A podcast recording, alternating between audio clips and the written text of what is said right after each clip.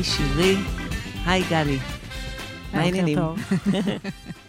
אה, שירי, כיף שאת איתנו כאן היום. אה, אנחנו אה, בפרק חמש של הפודקאסט שלנו. ייי, חגיגות החמש בדרך, של שיפט באוויר, שבו אנחנו נפגשות עם אנשים שעושים עבודה מעניינת עם הציבור, בדרך שלהם לשינוי חברתי. והיום הזמנו אותך להיות איתנו כאן, אני מאוד שמחה שהגעת, כי שירי לוינס, היא עוסקת uh, בנושא של קונפליקטים. Uh, יש לה מרכז שנקרא רואים רחוק, uh, שבו אתן מפתחות uh, מודלים לעבודה עם קונפליקטים, וגם uh, שירים מהמקימות של נשים עושות שלום. ומה שהכי מעניין אותנו זה שבתוך נשים עושות שלום, שירי הקימה את צוות uh, מגוון, שזה צוות שאחראי על עבודה עם אנשים מאוכלוסיות שונות, וזה ממש לא טיפוסי למה שאנחנו רואים בדרך כלל בארגוני שלום, ובזה אנחנו נורא מתעניינות. אז נשמח לשמוע על זה. אה, אבל קודם כל, קודם כל, קודם כל, אני הייתי רוצה להתחיל בכלל בשאלה, מה גורם לבן אדם לבחור בקריירה, בקריירה של קונפליקט? למה קונפליקט? שואלים אותך מה את עושה? שואלים את הילדים שלך במה אימא עובדת? אז הבן שלי פעם אמר שאימא עושה סכסוכים בין נשים. אולי אני צריכה לקחת את זה לתשומת ליבי. ככה מתחילות הסטיגמות על נשים, כן? זה מה שאנשים... כן. אה, אז קודם כל הייתי נורא שמחה להגיד לך שהגעתי לקונפליקטים, כי תמיד הייתי אדם נורא שלו ונעים ולא היו לי קונפליקטים, אבל זה די תמונה הפוכה של הסיפור. אה, אני בן אדם שאני חושבת שמגיל מאוד צעיר לקחתי חלק במאבקים, בהרבה מאבקים, בין אם הם אישיים או בין אם הם חברתיים אה, וסביבתיים. ואני חושבת שאני הגעתי לקונפליקטים, אה, קודם כל, בעיקר עם, עם ההתפתחות של איזושהי תודעה פמיניסטית. זאת אומרת שפתאום ההבנה הזאת היא שגברים ונשים זה לא איזה משהו הרמוני ש... שעובד בסדר, אלא שיש פה באמת איזשהו מתח ואיזשהו אה, קושי שהוא די תמידי ו... ויש פה קונפליקט. ואז uh, התחילו לעלות שאלות של איך אתה מתמודד עם קונפליקט שהוא יומיומי, שהוא בכל מרחב. הרי אנחנו, רובנו חיות עם בני זוג, לחלק גדול מאיתנו יש ילדים, וחצי מהם הם בנים או בנות, זאת אומרת, זה לא איזשהו משהו שאתה אומר, אה, אוקיי, זה קבוצה שיש בין הקונפליקטים, אז אני, uh, אני פשוט אתרחק. זה פה. ואז באמת, אני חושבת, התחיל להתעורר אצלי העניין והסקרנות על איך עובדים עם קונפליקט. איך עובדים עם קונפליקט שאתה לא יכול לברוח ממנו, שאתה לא יכול להימנע ממנו, שהוא כאן. אז את מדברת בעיקר על קונפליקט שבין גברים לנשים? לא. Mm. אני אומרת שמשם התחיל העניין שלי בקונפליקטים, ובאמת אה, זה הוביל אותי אה, גם אה, לשינוי באקטיביזם. כאילו, התחלתי לעבוד הרבה מאוד עם קבוצות של נשים. מקבוצות שונות, חברתיות. התחלתי את זה דווקא בניו יורק, לא בישראל. אה, היה יותר נוח. מה, מה עשית בניו יורק? במקביל לעבודה שלי, גם עשיתי שם הרבה מאוד עשייה חברתית, והיא דווקא הייתה כן אה, בנגיעה לקונפליקט הישראלי-פלסטיני. הקמנו שם, אה, זה נקרא מעגלים של שלום, זה היה ארגון שעשה אה, שיח בין נוצרים, יהודים ומוסלמים. אה, עם דגש לקבוצות של ישראלים ופלסטינים בתוך הארגון הזה. ואני ראיתי שבאמת יותר מעניין אותי uh, לעבוד דווקא עם נשים, גם בתוך ההקשר הזה. Uh, אחרי זה התגלגלתי למקסיקו, חייתי במקסיקו כמה שנים, וגם שם המשכתי עם העבודה עם הקונפליקטים, אבל באמת מתוך איזושהי אוריינטציה מגדרית. Uh, פגשתי שם הרבה נשים שהיו uh, קורבנות של הסכסוך uh, בצ'יאפס. את יכולה להגיד על זה איזה מילה? Uh, מקסיקו מורכבת מהרבה מאוד קבוצות אתניות. והצאצאים אה, של המאיה, הצאצאים האינדיאנים, הם קבוצה אתנית אה, נרדפת. והממשלה המקסיקנית עשתה כל מיני רפורמות אגרריות, חקלאיות באדמות, ובעצם נכסה לעצמה את האדמות, שזה אדמות של האנשים האלה באמת מאלפי שנים. וזה עורר uh, בפעם הראשונה uh, תגובה מאוד מאוד קיצונית של, ה, של התושבים המקומיים. והם פתחו במאבק, שזה נקרא זפטיסטס, המאבק של הזפטיסטס. זה לא משהו עם נעליים? זה משהו עם נעליים. כן, לא, אבל זה גם השם של הלוחמים של, ה, של המאבק של אותה קבוצה. והמאבק שלהם מאוד מאוד התפרסם, אפרופו, כי זה היה המאבק הראשון שאנחנו מכירים שעשה שימוש במדיה חברתית, והזמין עיתונאים מחוץ למקסיקו לסקר את מה שקרה, זה היה בשנות ה-90. והוא נחל בהחלט uh, הצלחה. זאת אומרת, הם הגיעו להסכם עם הממשלה המקסיקנית, והם קיבלו חזקה על האדמות שלהם. Uh, ועד היום יש, יש איזשהו מתח, יש הידברות, אבל אין קונפליקט, אין אלימות. מה, מה היה התפקיד שלך שם? התפקיד שלי, אני, uh, יחד עם שותפים מקסיקנים ואמריקאים, היינו שותפים כולנו בהקמה של מרכז אה, לרפואה אלטרנטיבית לאוכלוסייה המקומית, לאינדיאנים, כי זה אנשים שהם חסרי זכויות לחלוטין, לא ביטוח רפואי, לא ביטוח לאומי, אין, אין בהם שום הכרה. אז בעצם כל הרעיון היה ל, ללמד אותם וללוות אותם בתהליכים שיאפשרו להם גם לחזור ל, ליכולות ולידע המסורתי שלהם, וגם ידע נוסף שהם לא נזקקים לשלטונות מבחוץ או לגופים מבחוץ כדי לטפל בעצמם, ובמסגרת הזאת התחלתי לפגוש יותר ויותר נשים שנמלטו מצ'יאפס, נשים uh, בנות מאיה, והתחלנו להקים קבוצות נשים ולדבר, כאילו, ולעשות עבודה סביב באמת נשים בקונפליקט ונשים כקורבנות של קונפליקט, ועם זה חזרתי לארץ, uh, והיה לי ברור ש... אם אני חיה בישראל, אז העשייה שלי תעסוק uh, בקונפליקט הישראלי-פלסטיני ובעבודה עם נשים, ובאמת uh, התחלתי לחפש פרויקטים uh, שעוסקים בזה. אבל זה לא מובן מאליו, נכון? מאבקי זכויות בעולם בדרך כלל מובלים על ידי נשים?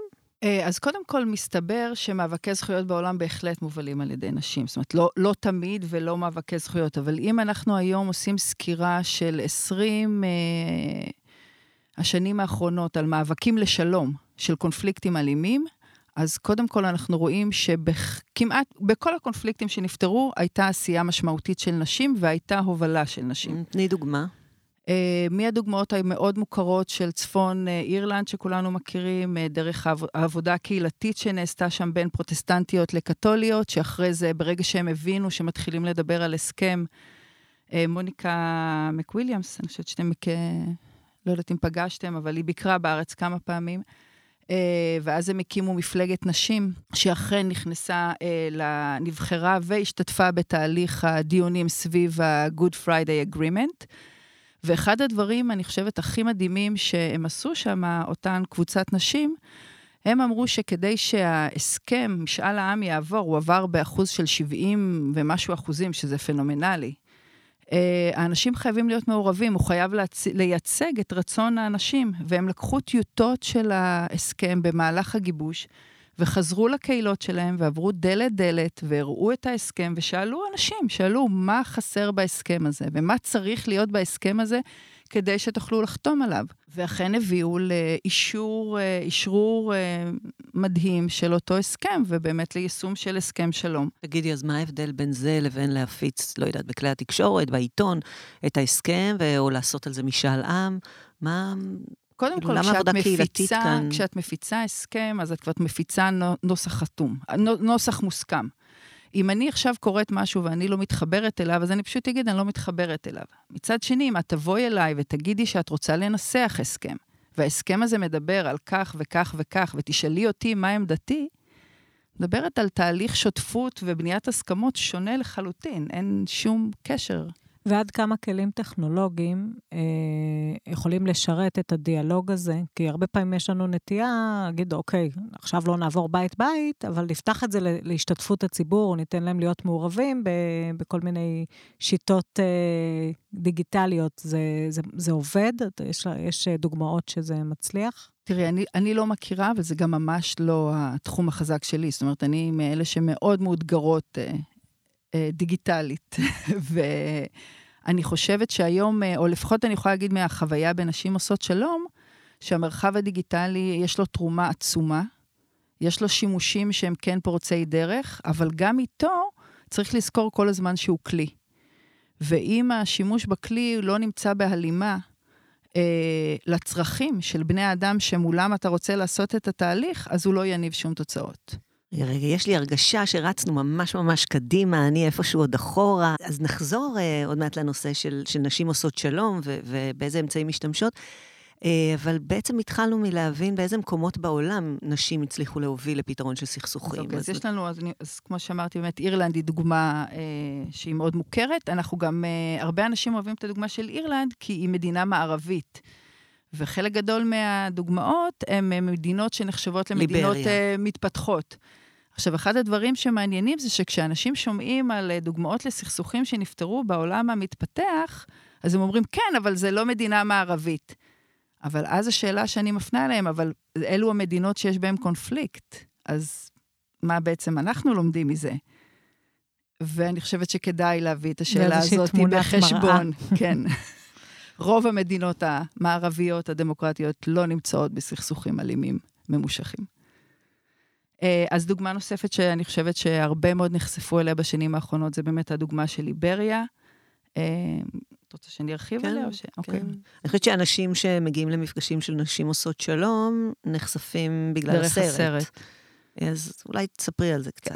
גם, זאת אומרת, גם הסרט, אבל גם באמת מי שהובילה שם אה, את המאבק, זכתה בפרס נובל לשלום, ואלן שריף ג'ונסון, שנבחרה אחרי זה לכהן כנשיאת המדינה, הנשיאה הראשונה באפריקה.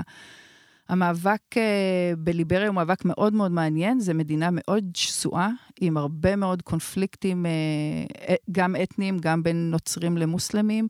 מי שעמד בראש המדינה זה אדם בשם צ'ארלס טיילור, שהוא נחשב, הוא מבוקש על פשעים נגד האנושות. זאת אומרת, הוא בן אדם באמת אכזרי, מרושע, שעשה מעשים ש, שבאמת קשה לתאר אותם וקשה אפילו לקרוא עליהם. והמאבק היה בין האנשים שהיו נאמנים לו, הוא היה נוצרי, לבין מיליציות של לורד, שהם אה, אנשים, אה, מיליציות שמי שהוביל אותם היו מנהיגים מוסלמים. והמלחמה הזאת הייתה אה, רק על שליטה בכסף, בליבריה יש המון המון מחצבים.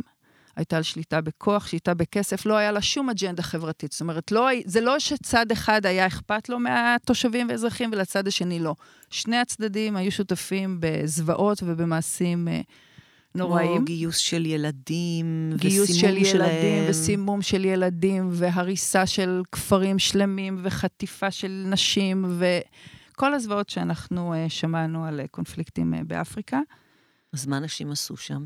אז uh, קמה אישה, עובדת סוציאלית בשם לימה בוי, שהייתה בעיר הבירה במונרביה, ופשוט החליטה שזהו, שדי, שאי אפשר יותר, ושאין עתיד למדינה הזאת, ושפשוט uh, אין, אי אפשר. והיא היא, uh, ניגשה לכנסייה, והתחילה uh, לגייס נשים בתוך הכנסייה שלה, לבוא ולקרוא, אה, די, no more war, we want peace. זה היה הסלוגן שלהם, זאת הייתה הסיסמה, we want peace. שום דבר על מה המנהיגים ומה אחרים, רק חזרו ואמרו, we want peace now. אה, והיא יצרה קשר עם חברה שלה שהיא שוטרת, שהיא מוסלמית. אה, ואותה חברה הלכה ועשתה את אותם מהלכים בקרב המסגדים, בקרב נשים במסגדים. והם הקימו תנועת נשים שלבשו לבן ונפגשו אה, בשוק הדגים, בכיכר, אה, כל יום, ושרו, והניפו שלטים, We want peace, we want peace, we want peace, יום אחרי יום אחרי יום, וכמובן שצחקו עליהם, וכמובן שזלזלו בהם, וכמובן שביטלו אותם, אבל הם פשוט לא הפסיקו, והם יצרו יותר ויותר אה, מעגלים, ויותר ויותר נשים הצטרפו לתנועה הזאת. אני רוצה רק לשאול, זה מעניין, כי דיברת על אנשים במקסיקו, על המעורבות שלהן, דיברת על אנשים באירלנד, מדברת על אנשים בליבריה, והאם את יכולה לסמן איזשהו קו משותף ש, שהוא אפשר את המעורבות הזאת? מה, מה גרם פת... אז בוא נגיד שגם אם המניעים היו של אותן נשים, מה אפשר להם במרחב אה, להישמע, לקולן להישמע? האם יש איזשהו משהו שאת כן יכולה לזהות איזשהו חוט שני שעובר בין המאבקים אז האלה? אז קודם כל, אה, יש חוט שני, יש היום הרבה מאוד גם מחקר ש, שסוקר, כי אנחנו מדברות כרגע על שלוש דוגמאות, יש לי למעלה מ-20 שאני יכולה לשבת פה ולספר לכם, וכל אחת לא פחות מרתקת מהשנייה. אה, וכשאנחנו מסתכלים על זה באמת בראייה כוללת על חתך, אז יש כמה דברים. קודם כל, תנועות נשים קמות אה, אל תוך תחושת אין ברירה. הן קמות אל תוך מצב של אד הוק. הן לא תנועות אידיאולוגיות. זה לא תנועה שאומרת, אה, כמו התנועה הירוקה, יש לנו אידיאולוגיה ובשמה אנחנו פועלים גם בעיתות כאלה וגם בעיתות כאלה. הן כמעט תמיד קמות כתגובה לאיזשהו מצב דחק או מצב לחץ מאוד מאוד חזק. לתחושה שאין יותר ברירה, אני חייבת לקום לעשות מעשה. אה, אחד המינוסים שלהם זה שבדרך כלל הן לא מאורגנות, זאת אומרת, זה לא ארגונים, הם לא יושבים על תשתית ארגונית, על משאבים, אלא באמת על איזושהי התארגנות מאוד מאוד ספונטנית. הדבר השלישי הוא בהחלט אה, שותפות... אה, שני, רגע, היה לך... לא, אני אומרת, אחד אד הוק, שני, הן לא מאורגנות. אוקיי, okay, סליחה. את לא עוקבת, גלי. לא, זה גם יכול, אחד לי יכולים להתמסמס לי היטב. בהחלט. Hmm. נכון, הם קשורים. והם כן, בכל המקרים שאני מכירה, יצרו שותפויות בין קבוצות חברתיות. זאת אומרת, בין אם זה אירלנד, בין אם זה סומליה, בין אם זה פיליפינים, בין אם זה אה, אינדונזיה, תמיד תמיד היה שם את היכולת, הפעילות של האנשים כללה נשים משני צידי המתרס, משני הצדדים הלוחמים. הדבר הרביעי, בכל הדוגמאות שאני מכירה לפחות, וואי, אבל- אבל אני חייבת שני- זה- לשאול על זה משהו. כי כן. ל- למה דווקא נשים מצליחות לעשות את זה? ליצור את השותפות הזאת משני אברי המתרס. או מ... תראי, אז, אז אני חושבת שאין אין לי איזו תשובה חד משמעית אה, ומלומדת, וכי ככה. אה, ממה שאני רואה, או ממה ש... שאני חשה זה שדווקא המקום של נשים כלא, כלא בעלות אותו say כגברים בנושאים של שלום וביטחון ונושאים מדיניים, אה, מציג אותם בפני הקבוצות האחרות כהרבה פחות מאיימות.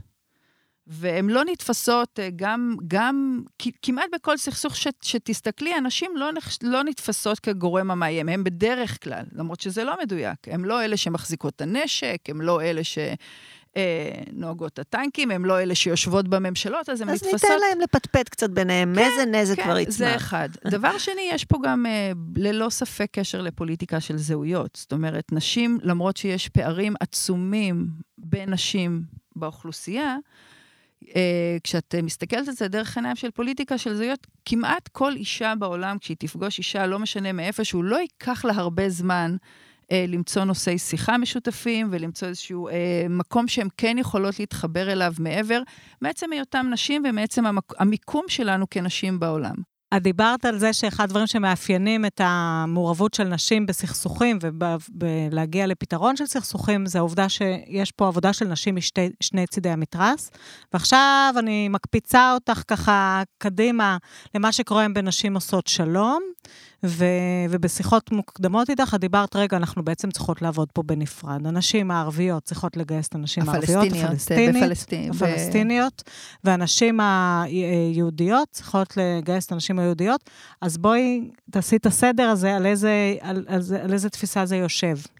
אז uh, אני אתן לך ברשותך משפט רקע, וכדי לנסות להסביר את זה. אז כמו שאמרתי לפני כן, קצת בשיחה, כשחזרתי ממקסיקו, אמרתי, אוקיי, אני הולכת לעבוד עם נשים משני צידי המתרס. ובאמת uh, עבדתי במשך חמש שנים בפרויקטים שונים שהפגישו נשים יהודיות ופלסטיניות. והתחושה שלי מהפרויקטים האלה הייתה מאוד מאוד קשה. כי מצד אחד היה נורא כיף לפגוש נשים פלסטיניות ולייצר חברויות ולהראות שלנו יש פנים אה, טובות ולהם יש פנים טובות. ומצד שני, התחושה הייתה שכל מה שאני עושה זה לגרום לעצמי להרגיש טוב עם עצמי. ושבמציאות בשטח אני לא משנה שום דבר. למה? כי אנחנו יכולנו לעשות מפגש, ובסוף המפגש, המפגש היה במקום שניתן היה לעשות בו מפגש, אני נכנסתי לאוטו שלי, בלי צורך בשום תעודה ובשום דבר. חזרתי למציאות המאוד נוחה שלי ברמה מסוימת, בזמן שהשותפות שלי לאותו מפגש היו צריכות לחזור למציאות שהיא הרבה הרבה יותר קשה והרבה הרבה יותר מורכבת, והמפגש איתי לא שינה שם כלום. לא הקל בכלום על המציאות שלהם. ואז אמרתי לעצמי, רגע, אז בשביל מה את עושה את זה? והאסימון נפל לי, שאני אומרת, רגע, הרי החברה שלי, שאני חלק ממנה, היא תעצב את גורלה. היא תחליט איך נראית המדיניות שלה ומה היא עושה. ואם אני רוצה היום לקדם אה, סוף לסכסוך, אני צריכה לעשות את זה בתוך החברה הישראלית. ובתור מישהי שעובדת עם קונפליקטים, אני אומרת, הרי החברה הישראלית רוויה בקונפליקטים. האחר שאנחנו מדברים עליו הוא כל כך נוכח בחברה הישראלית בכל מקום שלא תהיי. זאת אומרת, הרי השיח הזה על שלום הוא לכאורה אה, שיח של אה, אשכנזים, שמאלנים, מהמעמד הבינוני ברובו. אני כמובן חוטאת כאן כרגע למציאות הרבה הרבה יותר מורכבת מזה. ואמרתי, רגע, אבל אם אני רוצה להש, להשפיע, אם אני רוצה הסכם שלנו, לא הסכם של שירי, לא בהתאם למה ששירי מאמינה, אלא שלנו, של החברה הישראלית. אני צריכה לעבוד עם הקונפליקטים של החברה הישראלית. כי, הקונפל... כי, כי אני, כשמאלנית, מצאתי את עצמי לא פעם, הרבה יותר נוח לי להגיע להסכמה עם אישה פלסטינית מאשר עם אישה שמגיעה מהימין הקיצוני, או מימין לא קיצוני. ו- ואמרתי, המעשה הזה מבחינתי, בחוויה שלי, היה איזושהי בריחה. בריחה מלהתעמת עם הדבר האמיתי שקורה פה, שאם אני רוצה לייצר, או להיות שותפה בייצור של כל ישראלי, נשי, שקורא למציאות חדשה ולסיום הסכסוך, הוא לא יכול להיות הקול שלי, הוא חייב להיות הקול של כל אותן נשים בישראל שאני לא חושבת כמוהן. אז בעצם עכשיו שני צידי המתרס הופכים להיות שני צידי המתרס בתוך הציבור הישראלי? לחלוטין מבחינתי. מה, מה, מה הם? תתארי. אני חושבת שאני, את יודעת, מה זה לטהר? הם, הם רבים כ... זה לא שני צדדים. זה לא שני צדדים, הם רבים ומגוונים, אבל חד משמעית, העמדות של ימין ושמאל הם... גורם uh, מפלג, ואשכנזים ומזרחים זה גורם uh, מפלג, ופריפריה ומרכז מתקיים שם קונפליקט, ודתיים וחילונים מתקיים שם קונפליקט, וערבים ויהודים מתקיים שם קונפליקט. מדברת אזרחי מדינת ישראל. זאת אומרת, כן ישראל. יש עבודה בין ערבים, של ערבים ויהודים, אבל ב, בתוך מדינת ישראל. ישראל. נכון. אז, אז, אז איך מגיעים לאנשים האלה? זה בעצם אה, אה, היה ה... זאת הייתה המוטיבציה שלך אה, להקים את צוות מגוון בתוך נשים עושות שלום. אז תספרי לנו קצת על זה. איך מגיעים, איך מתחילים, או אני לא בטוחה כן, שהבנתי. אה, אה, את יודעת מה, אולי על הרגע שבו החלטת לעשות משהו עם האוכלוסיות השונות. אז, אז קודם כל אני חייבת להגיד, זו לא הייתה החלטה שלי, ושכל הקבוצה שהקימה את נשים עושות שלום הייתה שותפה להחלטה הזאת. ולהרגשה הזאת, והיה אה, לנו ברור שאנחנו לא רוצות לעשות more of the same. הרעיון הוא לא להקים עוד פעם, עוד תנועת שמאל שחושבת שיש לה את הפתרון והיא יודעת מה צריך לעשות, ועכשיו היא רק תמצא את הדרך המתאימה לשכנע. זה, זה לא היה הבסיס של אף אחת מאיתנו. זה לא, אני לא הייתי, לא הייתי בעמדת מיעוט במקום הזה. ואני חושבת שמה שאפשר לי אה, להתחיל לעשות את הפעולה הזאת, זה שבגלל שאני עובדת הרבה מאוד עם קונפליקטים ביומיום שלי, אה, ועבדתי גם עם הרבה מאוד קבוצות של נשים בחברה הישראלית, היה לי נגישות כבר, והיה לי קשר להרבה נשים שלא חושבות כמוני, ולא באות בהכרח מהמושב שאני באה ממנו, או גדלו בקיבוץ שאני גדלתי בו. אז היה לי מקום נוח אה, להתחיל בו. הכרתי, הכרתי הרבה נשים שבאות ממקומות אחרים. איך התחלת? איך, איך זה קרה? זאת אומרת, הרבה פעמים באמת הנטייה לבוא במקום מאוד מניפולטיבי. אנחנו יודעים מה טוב, בואו נגייס ב... אני, אני מבינה שזה לא מה שעשיתם, אז בואי תספרי מה כן עשיתם. אני חושבת שהשאלה ש... שעמדה בבסיס הפעולה הממש הראשונית, הראשונית, הראשונית, הייתה לשאול נשים שלא, הם לא אני, שהם לא אני, סליחה, אה, מה זה שלום בשבילך? ואיך היית רוצה לראות את המציאות פה בישראל. המהלך הראשון היה מהלך של למידה, היה מהלך של הקשבה. לא באתי עם שום תוכנית, לא באתי עם שום רעיון, לא באתי עם שום תשובה או אג'נדה. באמת רציתי אותם? להבין. איפה פגשתי אותן uh, מי בארץ? זה, מי זה אותן נשים? איך הגעת אליהן? מי היו הקבוצות האלו? איך, איך, איך ניגשתם לא, לאותם אנשים? איך גייסתם?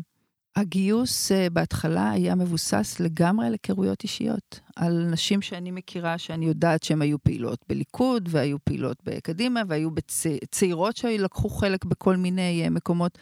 Uh, נשים דתיות, פמיניסטיות, שהכרתי מהעבודה שלי בשדה הפמיניסטי. ממש הרמתי טלפון, מתוך ספר הטלפונים האישי שלי, לכל הנשים שאני מכירה שלא חושבות כמוני. אה, בשביל לשבת איתם ולשמוע ולהבין ולגבש ביחד. אחת על אחת. אחת על אחת. בתור התחלה. אה, אחד הדברים ש... שהיה לנו ברור, ובאמת, כי גם חלק גדול מאיתנו באו בניסיון בעבודה עם קבוצות, זה שאתה לא יכול אה, לדבר על אנשים, ואתה לא יכול לבוא לאנשים מבחוץ ולהגיד להם, אה, תקשיבו, אתם לא מכירים אותי, אבל יש לי רעיון נהדר, אה, בואו תשמעו. זה לא, כמו שזה לא היה עובד עליי, אם מישהו היה מנסה לעשות את זה כלפיי, זה לא יעבוד כלפי אנשים אחרים. אה, ומתוך הגישה הזאת לא באנו לשום קבוצה כקבוצה, כל קבוצה, כל מפגש שהגענו אליו, בין אם זה אה, בהתנחלויות ובין אם זה בפריפריה ובין אם זה במקומות כמו לוד ורמלה וקריית שמונה וגם בראשון, או עם קבוצות של נשים דתיות או עם קבוצות של נשים דוברות רוסית, היה תמיד אחרי שנוצר קשר אישי עם מישהי מתוך הקבוצה. והיא ארגנה את הקבוצה? היא הזמינה את הנשים? היא הזמינה את הנשים, היא ארגנה את הקבוצה, היא כבר היה לה אמון בנו, ולקבוצה היה אמון בה. אנחנו לא באנו אה, בשום מקום לנסות להחליף את המערכת יחסים המאוד מאוד חשובה שיש לכל קבוצה כזאת אה, בתוך עצמה. אז בשביל מה באתם? מה המטרה של המפגשים האלה?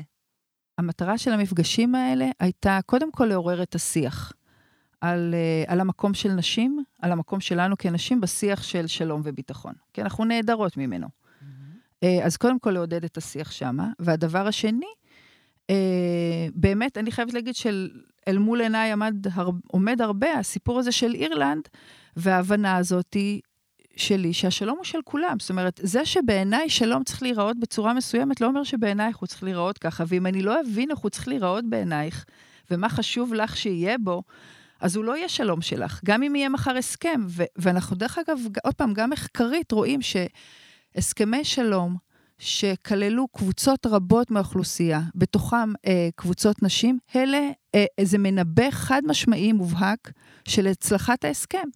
והסכמי שלום שלא כללו קבוצות נשים וקבוצות אזרחיות קרסו ולא החזיקו מעמד. יש גם החלטה כזאת, נכון? יש את החלטת 1325, אבל היא לא, היא, לא, היא לא הסכם שלום, זאת אומרת, היא החלטה של מועצת הביטחון של האו"ם, שהיא החלטה מכוננת והיא בהחלט אה, אה, נתנה שהיא? פלטפורמה מדהימה לעשייה. זו החלטה שהתקבלה אה, במועצת אה, הביטחון של האו"ם בשנת 2000, באוקטובר 2000, והיא בעצם קוראת אה, לשילוב נשים בכל תהליכי אה, משא ומתן, בכל התהליכים של שלום וביטחון. היא מכירה ב, בהבדלים בין קבוצות נשים שונות. היא אומרת, אין דבר כזה נשים. יש הרבה נשים, יש הרבה קבוצות נשים. היא בהחלט מדגישה ונותנת מקום למגוון. היא מגדירה באלימות אה, מינית ככלי אה, נשק, gender-based violent. ולא מכניסה בפנים רק אה, אונס אה, כשיטת מלחמה, אלא גם סחר בנשים, גם אה, פגיעות מיניות בילדות והרבה מאוד דברים אחרים. ומה היה הרב... הרביעי? אני... אבל בכל מקרה, אנחנו... כללי, נראה לי אוקיי. שיש לה ארבעה עמודי תווך. אז, אז את גם פעילה בעניין הזה, אבל אני, אני רוצה רגע לחזור uh, למפגשים האלה, שאת נפגשת עם נשים מכל מיני uh, uh, מגזרים בחברה הישראלית. ואמרת, בדרך אגב, גם מתנחלות, נכון? נכון. שקוראות לעצמן מתיישבות. מתיישבות. אה... אז, אז את נוסעת להתנחלויות? כן. כן. אני חייבת להגיד שהביקור הראשון שלי בהתנחלות היה בגלל נשים עושות שלום, או בזכות נשים עושות שלום, אני לא יודעת איך להגדיר את זה. אה, יש לי משפחה שגרה בשטחים, ואני מתוך ראייה אידיאולוגית או מוסרית, או לא יודעת מה אישית, לא נוסעת לבקר, הם יודעים, אנחנו נפגשים בתוך הקו הירוק. אה, אני גם לא נוסעת לטיולים. זאת אומרת, מבחינתי, ברמה האישית של המשפחה שלי, של איך שאני זה, אני אה, לא, אה, לא אה, מטיילת או מבקרת או נהנית ממה שקורה מעבר אה, לקו הירוק. אז נחזור לפגישה שלך הראשונה, באיפה זה היה? ואז זה בדיוק פתאום הבנה שאם אנשים שחיות בהתנחלויות או התיישבויות, כמו שהן קוראות להם, לא יהיו חלק בעיצוב הסכם שלום, לא יהיו חלק באיך נראית המציאות הזאת, אז הם יתנגדו לזה, והשלום, הם, הם לא יוכלו לתמוך בו, ואז גם לי לא יש. זאת אומרת, זה, זה פשוט לא יעבוד. את באת לדבר עם אותן קבוצות שאת מדברת, החרדיות, המתיישבות, הערביות. באופן חד פעמי התקיימה פגישה כזו או אחרת. מה, מה קרה חוץ מאותו שיח אז, ראשוני? אז, אני, אז זה, זה אחד הדברים הנוספים שאני רוצה להגיד. אה, חד פעמי לא עובד. מי שבא לעשות משהו חד פעמי ורוצה לייצר איזשהו שינוי, שיוותר מראש. Uh, אתם, uh, כאילו שאלו אותי לא פעם על, על כישלונות ועל מפגשים שלא הצליחו ודברים שלא עבדו כמו שרצינו, היו המון כאלה. הסיבה שאני לא מקטלגת אותם ככישלון, זה שהם לא מנעו ממני לבוא למפגש הבא. והם לא מנעו ממני להמשיך ולבוא. אז ספרי לנו על מקרה כזה. Uh, מקרה אחד הוא... אפרופו, התחלתי לספר לך על, ה, על המפגש הראשון שערכנו בהתנחל, בהתנחלויות, שזו הפעם הראשונה שאני באתי, ובאמת אה, באנו והיה המון מתח באוויר, היה הרבה מאוד חשש, גם חשש של, שלהן, איך הן יקוטלגו כ, כמי שבא לפגוש את נשים עושות שלום, וגם חשש שלנו, של מה אנחנו הולכות לפגוש פה. אבל אני חייבת לשאול, למה, למה הם באו לפגוש אותך? קודם כל, אני חושבת שאם את חייבת לשאול, אז את צריכה לשאול אותן. אני לא חושבת שיש לי אה, את הסמכות והרשות לדבר בשמן. אה, אני רק יכולה להגיד לך למה אני באתי לפגוש אותן. אני, כמובן שיש לי השערות והנחות למה הן באו, אבל אני באמת חושבת שזה יהיה הרבה יותר מעניין לשמוע את זה מהן. Mm-hmm. ויש פעילות היום בתנועה שגרות בהתנחלויות, ואני בטוחה שהם ישמחו לספר על הדבר הזה. אבל אני כן יכולה להגיד לך שכשעשינו את הסבב בהתחלה, וכולם נורא ניסו להתנחמד, ואז היא הגיעה אליי, ואז אני אמרתי להם, תקשיבו, לי מאוד קשה להגיע לכאן. אני בלעתי צפרדע כזאת גדולה עכשיו, כדי לשבת פה. אני לא הייתי באה לפה בשביל המשפחה לא קשר, שלי. נכון? מה? זה לא והיא כשר לא כשרה. אבל היא הוטבלה ברותחים. אה, יפה, אז בעצם כאילו עוררת פה, הוצאת אותה ממוד של נחמדות למוד כן, יותר ענייני. ואמרתי, אני באתי לפה כי בתפיסה שלי יש לנו אחריות משותפת. ובאמת, התרגילים שהתחלנו לעשות, והמשיכו במפגשים הבאים, היו סביב איך אנחנו, מה האחריות שלי ושלך כנשים ישראליות בעיצוב המציאות בישראל. מה את מוכנה לקום ולעשות כדי שיהיה פה מציאות טובה יותר, ומה אני מוכנה לקום ולעשות, ואיפה זה נפגש. וסביב זה, השיח אה, התחיל אה, להיבנות, וסביב זה גם השיח אפשר היה להמשיך אותו. ודרך אגב, אני חושבת שגם זה אפשר להן לחזור לקהילות שלהן בשלום. השיח הזה לא בא לשכנע אותן להמיר שום דבר מהאמונה שלהם או מהעמדה שלהם. הוא כן שאל שאלה שרלוונטית להם כנשים. ו... והם נהנו, הם נהנו לקריאה הזאת. ואני יכולה להגיד לך שהיום אין שום קושי לייצר מפגשים כאלה. נהפוך הוא, אני חושבת שאנחנו לא עומדות ב... בדרישה. ביד, אנחנו לא, מצליחות מצליחות להגיע לענות. מספיק, כן. אה, דוגמה נוספת, אם את רוצה, כאילו, לקושי או להמשכיות, הייתה אה, סביב איזושהי קבוצה שבעלת גם קבוצה מסוימת בחברה הישראלית, ו, ובאמת היה קשר עם מישהי שמובילה את הקבוצה, והיא אמרה, אוקיי, הזמנתי אותם, תבואו. מבחינתי זה היה כרוך בשעה נסיעה. הגעתי למפגש והיו בו שלוש נשים. וכשהן הגיעו, כל מה שהן דיברו זה העניינים שלהן, שמה שמעניין אותן. וכשאני ניסיתי להעלות את הנושא שלום וביטחון וזה, אמרו לי, תעשי טובה. קודם כל, הם... הם... לא נתנו לך להפריע להן. הם לא נתנו לי להפריע להן, ו- והם גם נתנו לי להבין שהצרות שלהן הרבה יותר גדולות כרגע, ושמה שמעניין אותי אה, לא באמת אה, עומד אה, כרגע ומעניין אותם. והשאלה שלי, שלהן, הייתה אמרה, אוקיי, אז, אז, אז מה כן? מה כן מעניין אתכם, או מה כן יכול לגרום לכם לבוא ולקחת חלק בשיח הזה? ואז הם העלו איזה רעיון שהיה קשור בילדים ומשהו עם ילדים, אמרתי להם, אוקיי, אז זה מה שיהיה. ובאנו אחרי שבועיים עוד פעם, ובאנו אחרי זה עוד פעם. וכמה נשים היו אחרי ועשינו פעילות עם שבועיים? אנשים. היו יותר משלוש נשים. אה, לא היו מאה, אבל היו יותר משלוש נשים, והיום אני חושבת שהקבוצה הזאת עושה עבודה מדהימה בקהילה שלה ובכלל בחברה הישראלית. אז בכלל המדיניות הזאת של, הניסיונות האלה, הדיבור עם מגוון מאוד מאוד רחב של אוכלוסיות, הביא אתכם למצב שהיום יש לכם פעילות בכל המגזרים בעצם, נכון? אה, באוב... אני לא יודעת מה זה כל המגזרים, את יכולה לתת אבל אה, איזושהי, לא יודעת, איזה overview, ככה פחות או יותר... יש היום פעילות? פעילות שלום ב... ב- בערי פיתוח בפריפריה, יש פעיל... אני נותנת את המקומות שכאילו הם לא החשוד המיידי, איפה שאת לא, לא- מצפה לא תל אביב. אה, למצוא נשים שמגדירות עצמן כפעילות שלום. אז בערי פיתוח בפריפריה, בקרב ציבור אה, דוברי, אה, דוברות הרוסית, אה, בקרב המתנחלות סלש, סלש מתיישבות, אה, בקרב נשים דתיות, קבוצות של נשים דתיות, גם אה, צעירות, קבוצות של נשים צעירות, וגם בקרב אה, נשים דתיות שמגיעות מקבוצות יותר אה, מבוססות, כאילו, בחברה הדתית. זאת אומרת, זה לא רק השוליים, זה לא רק הפמיניסטיות הדתיות. בהחלט יש פה אה, נשים שהן חלק מ, אה, מממסד מאוד מאוד אה, גדול ומכובד, והן מגדירות עצמן היום לגמרי כפעילות שלום.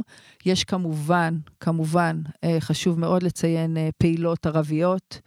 שגם פה אני חושבת שאחת התובנות הייתה שלהגיד ערביות זה אמירה שהיא מאוד בעייתית. אה, יש הרבה מאוד אה, גוונים וקבוצות בחברה הערבית, וזה שאנחנו בהתחלה באנו והגדרנו את זה כערביות, אה, שילמנו על זה מחיר. היינו צריכים שוב ושוב ושוב, כי, הם, הם רצו להגדיר את עצמן אחרת. והיה הבדל בין הצפון ובין הדרום, ובין קבוצות כאלה ובין קבוצות אחרות, והסתבר של באמת כל ניסיון שלנו להגדיר קבוצות אחרות נתקל בסירוב, וברגע שהנחנו לקבוצה, כיבדנו והבנו שהן יודעות יותר טוב לעשות את זה, אז הפעילות הזאת אה, התאפשרה ו- וקורית. עכשיו, אפרופו, גם על הצד השני, זה לא שאין לנו שותפות פלסטיניות, יש, אה, יש לנו מה שנקרא חברות של נשים עושות שלום.